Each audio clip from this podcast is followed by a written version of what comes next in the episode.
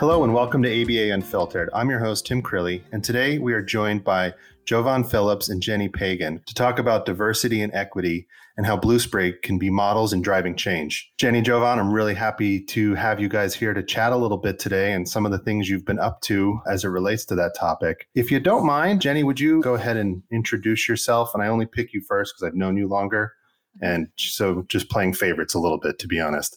so just tell the audience when we say audience, we're pretty sure it's just my mom listening at this point. But so if you don't mind introducing yourself and a little bit about what you're up to at Blue Sprig and your, your role there, and then we'll get to you, Jovan. Okay. Great.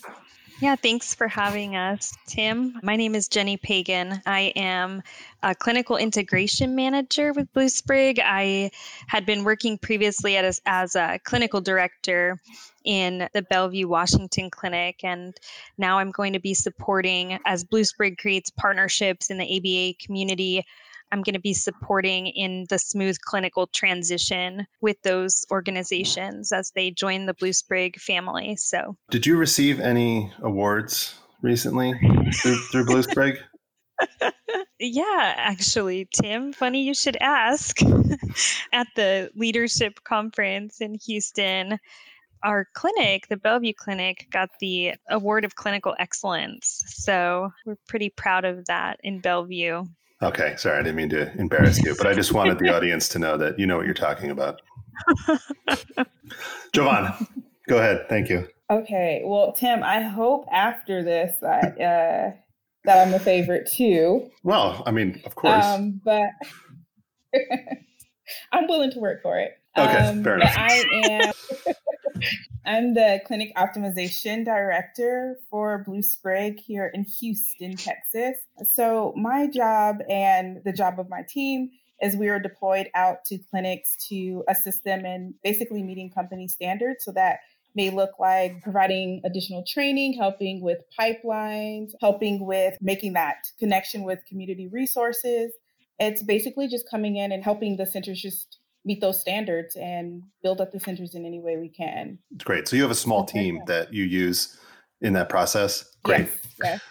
Okay, well, I, I, appreciate it, and you know, like I said, uh, we're here to talk about diversity and equality and some of the things that you two have been involved in as it relates internally to Blue Sprig. So obviously 2020 has been a, a, very interesting year for us as an organization. In early March, we were forced to relook at the way we approach care, taking our, our services outside of the clinic and, and moving them into the home and the challenges that that brought. You know, and we've had some conversations with folks on this podcast to really discuss what that looked like and, and what it's meant to us as an organization. And then something else happened, you know, a giant movement within the United States about social justice. And I know it was something that really leapt out to Keith as he started to have some conversations with folks around the organization. He was traveling around a little bit as we were starting to open up some of those clinics and, and you know keith was out there. And some of the stories he was hearing obviously led him to start thinking about different things as it relates to diversity equality. And it sounds like that's where you two came into the process. So could you give me a little bit of background about how that came to be? And then you know more importantly how you two ended up being the leaders on this initiative? After keith sent out the email in response to one of our team members speaking to him and wanting to know Blue Sprig's stance on what was occurring in our community at the time. I just responded to his email. I thought at the time I was having a lot of conversations with other colleagues and other BCBAs just a, across the US that were trying to see what their companies were going to do in terms of what was happening in our communities. And when Keith made his response, I felt it was necessary for me to respond to him and I didn't feel like I said anything profound. I'm hoping that what he's seen was my passion on this particular topic and being a part of something larger and being a part of moving Blue Sprig forward in terms of diversity, equity, and looking at those things in our entire organization. How about you, Jenny? How did you get involved? Yeah, I kind of had a similar experience. I was connecting with some of my staff at a local level and talking to other people of color in the Bellevue Clinic. And we have a really diverse group that we're really proud of, all ages of really strong women from different backgrounds. And we've kind of established that as one of our strong points at the Bellevue Clinic. So frequently in the past had really realistic conversations about world events and how that impacts our practice. And I was having a conversation with Ashley Nero about the unrest that's been happening for a really long time in communities of people of color. And I felt also, like Jovan said, pretty compelled to respond to Keith's email. And then he scheduled a follow up call at the end of the call after we'd spoken for, for some time. He requested that I be a co chair and he said he had somebody else in mind. So I think, Jovan, if we're talking favorites, I think you were picked first for sure. okay. I'll, I'll talk to Keith about that one.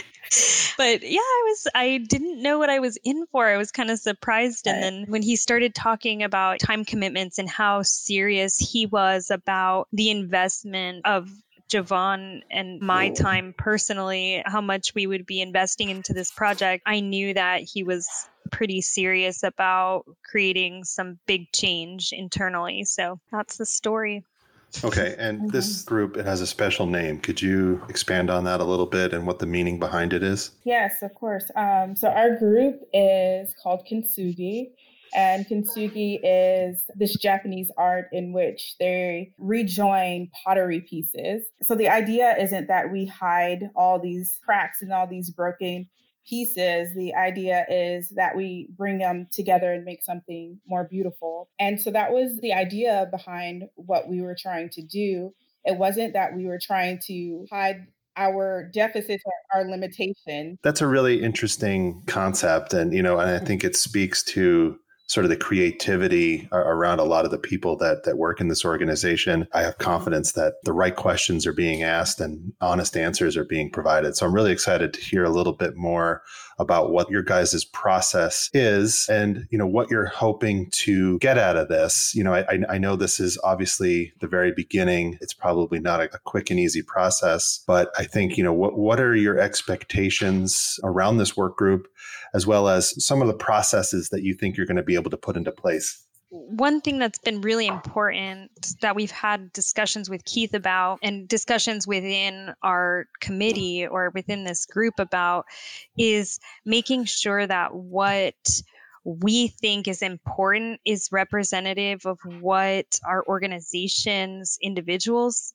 also think is important. So we view this as a dynamic project that's going to shift and change directions mm-hmm. dependent on social validity. Basically, if we're talking behavior analysis, we're talking sure. about what's important to people. I think that some of the beauty of the work that we're doing right now is that we don't necessarily know what our immediate goals are. We're kind of just starting to evaluate what that's going to look like, what people want, what people what makes people feel welcome and safe and what you know frankly gives people opportunity that they haven't had historically that they haven't had before we started having this conversation at blue sprig. Are you starting at a smaller scale with just some some sample folks, or is this something that is going throughout the entirety of our organization? Well, the goal is definitely for it to go out to the entirety of our organization, but we did start with those people who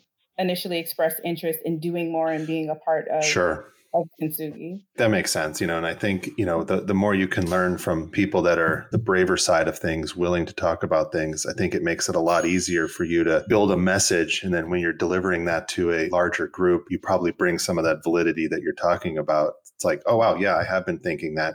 I'm glad someone was able to say it because, you know, I wasn't ready to say it for myself. So, you know, I, I, think that's a great way to go about this. So, could you touch a little bit mm-hmm. more about, you know, what types of things are you guys talking about and what's the manner in which you're gathering this information? Is it more incidental or is it organized process, face to face conversations, those sorts of things? Yeah, we talked about that actually this morning. We have kind of enlisted the support of our HR department. Franny has been really supportive in kind of being a resource, but not necessarily planning to lead this in any way mm-hmm. or shape the outcome of it, but just being a resource for us I think that the conversation that we had with her is that our initial information gathering is probably going to be uh, providing a platform for people to feel comfortable to just give us some subjective information about mm-hmm. how things stand now and looking at that as our baseline and then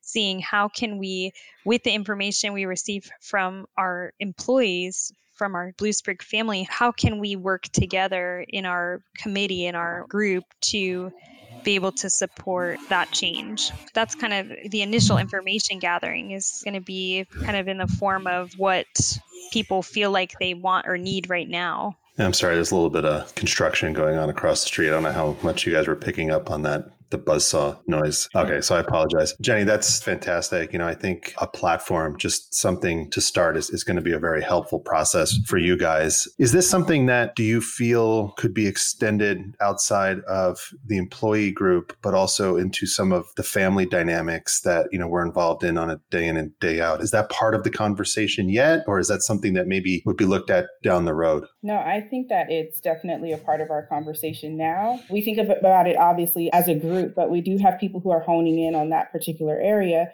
But we're looking at how do we build these resources for our families in the community, whether that be talking about ABA or talking about getting diagnoses and evaluations, or whether that is thinking about how we're programming and thinking about things that we want our clients to have access to and to learn. I think that we're thinking a lot about that and making those connections with the families as well. That's definitely a part of what we're focusing on. Sure, and it's you know it's it's not an, an easy thing. It's it's families that are in a very fragile state oftentimes right. to begin with. So bringing in the right families, you know, that have probably a little bit more footing in their programming will probably be a helpful path for you guys. But I bet you there's a lot of stories that they'll be able to share that can help guide some of those future decisions and processes that we make moving forward. I, I think that'll be a fascinating element to this conversation. Do you have a, a sense? Have you sort of thought about a metric of what you know get put on our BCBA hats a little bit, but a metric that would signify some level of success. Have you guys talked in that regard yet, or is that too far down the road and, and, it's hard to know how to quantify that at this point. You know one of the things that was kind of made to be like a big reality to me this morning was really kind of the subjectivity of the measures that we're going to be exploring. And so i think we can all agree as behavior analysts that when we start talking about subjective measures, it kind of becomes maybe a little bit uncomfortable sometimes to think about. So I think from my perspective, I don't think we have enough information yet, even about our baseline, about what information we're looking for in baseline. I think we'll we'll discover that as we reach out to our employees and understand what's important to them. And then we can develop measures from there. But I do anticipate that our measures are going to be maybe more subjective than than what we have been maybe comfortable with as behavior analysts, which is a good thing, I think we often look for better for worse. A lot of the things we look at are very concrete. It's either they did it or they didn't, or they needed this level of support or they didn't, you know. So getting into a little bit more of the, the social science aspect of these questions and these processes, probably putting you a little bit outside your comfort zone, which I think is a fantastic thing. It probably help us relate a little bit more to, you know, future people coming in as we look at care and, and the way things are changing in this world. It's going to be a real impactful document or chart or whatever it is that you plan mm-hmm. on rolling out moving forward. I'm really excited to hear what it looks like on the other end. So, with that in mind, as we get deeper into this process and you guys have more data at your fingertips, you know, we'd love to revisit that conversation and, and come back and see what you've learned and, and see what it's taught you, you know, not only as just, you know, employees, behavior analysts, but more importantly, probably as people. And, you know, some of the stories you might be able to share with us could be real interesting. They're nodding for those of you at home. I can see them, but I can't hear them. The nods are silent nods of approval, I believe. I do want to add a little bit. I do think that I agree with Jenny in, in terms of that subjective data. And we also are taking more objective data and looking at diversity amongst all levels of Blue Sprig and FAC. Are we seeing that we have representation across across the board? Do we have diversity amongst leadership? Because these things are also very important when we think about. Um, sure, it's a great point. even making those connections with the families, like going back to your point about that, do we have that ability to take those different perspectives because our team at Blue Sprig is very diverse. Yeah, and that's a great point. You know, it's not just about every clinic, it's really about how does it move up and down and side to right. side within the organization. Those are all really important things. Now, do you guys see this as something, you know, is it, I don't want to minimize it, but do you feel like on the other side of this, any sort of policies or procedures or whatever comes of your work, do you feel like it's a recruitment tool? Is this a way to broaden our perspective, you know, f- future team members and, that thing? Or is it something that we probably would keep a little bit more to ourselves and, and it's just part of who we are and hopefully it speaks for itself? Do you have any kind of thoughts on that? I think that the bolder purpose of the project is to kind of not stop with policies and procedures, but to be kind of change agents, like to be agents for behavioral change in our communities and really be a model organization for others to be able to understand how they can create safe, comfortable, and advantageous work environments for all people, not just people who have access to resources that you know allow them to get where they are the the hope is to set the standard i think that that's what blue sprig works to do just in general in our services that we provide and i think that that's the case here with kintsugi as well we want to set that standard that's perfect. You know, I, I, really enjoy it. You guys are very brave to come on and kind of talk about something that is such a big unknown at this time, you know, in its in its infancy. So I, I really appreciate you giving us a little bit of background on exactly you know what what we're trying to accomplish as an organization and just as you know people that share common goals every day uh, you know we, we're a very mission driven organization. So you know if people are in the same place doing the same thing it's really important that everyone feels like they have that opportunity to be heard and everyone's perspective looked at. So i really applaud you and future challenges that you guys are, are taking on for all of us. So thank you very much Thank Thanks. you, Tim. Okay, now before I let you go, we have to put our BCBA hats on for a second. And I'm going to ask you a yes or a no question. And then I need you to answer yes or no. Then I want you to operationally define why you answered yes or no. I'm going to ask the second person to take off their headset so they can't hear the question and think about it, while the first person answers. When they're done, I'll I'll give a thumbs up, and whoever decides to go second can put their headset back on. Uh, so, who wants to go first? Jenny does. Okay. I'm at it, Jenny. okay, you got to take that off. No cheating. Okay, I'm going to put it on the floor. She's not cheating, or she's really good at cheating. Okay, so Jenny, yes or no, and then operationally define your answer. Okay. Is a hot dog a sandwich? Man, um, no, because sandwiches, hmm, have two pieces of bread that don't connect. Fantastic. I'm not going to tell you if you're right or wrong, but I appreciate your answer. right? Because okay. like a pita is like, you know, that's not a sandwich. Okay. A hoagie, not a sandwich. Also, okay. it's a hoagie. Okay. Okay, you're sticking right. with it. Perfect. okay, let's see if we can get jo- Jovan's attention. I've seen her taking off her headphones, so I was like, "Is that?" No, is that well, she gets cue? to she gets to listen because she already knows the question. oh no, that's not fair. Okay. okay. So here's the question: Yes or no? Is a hot dog a sandwich?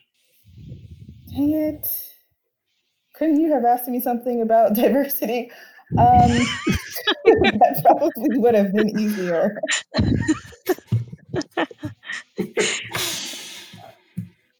no. Why? Because a sandwich is defined as two pieces of bread. Thank you. with some edible content in the, you know, hey, it could be anything, okay? I like fluffernutter sandwiches. So edible, some edible content between the two pieces of bread. Perfect. And like I said to Jenny, I appreciate your answer and I won't say if you're right or wrong. So this is something we've asked all our guests. So like I said, I really appreciate you guys coming on and to anyone out there listening, thank you for for tuning in to ABA Unfiltered. Hopefully, we'll have some more interesting conversations coming up real soon. Thanks, Tim. Thanks, Tim. Thanks, guys.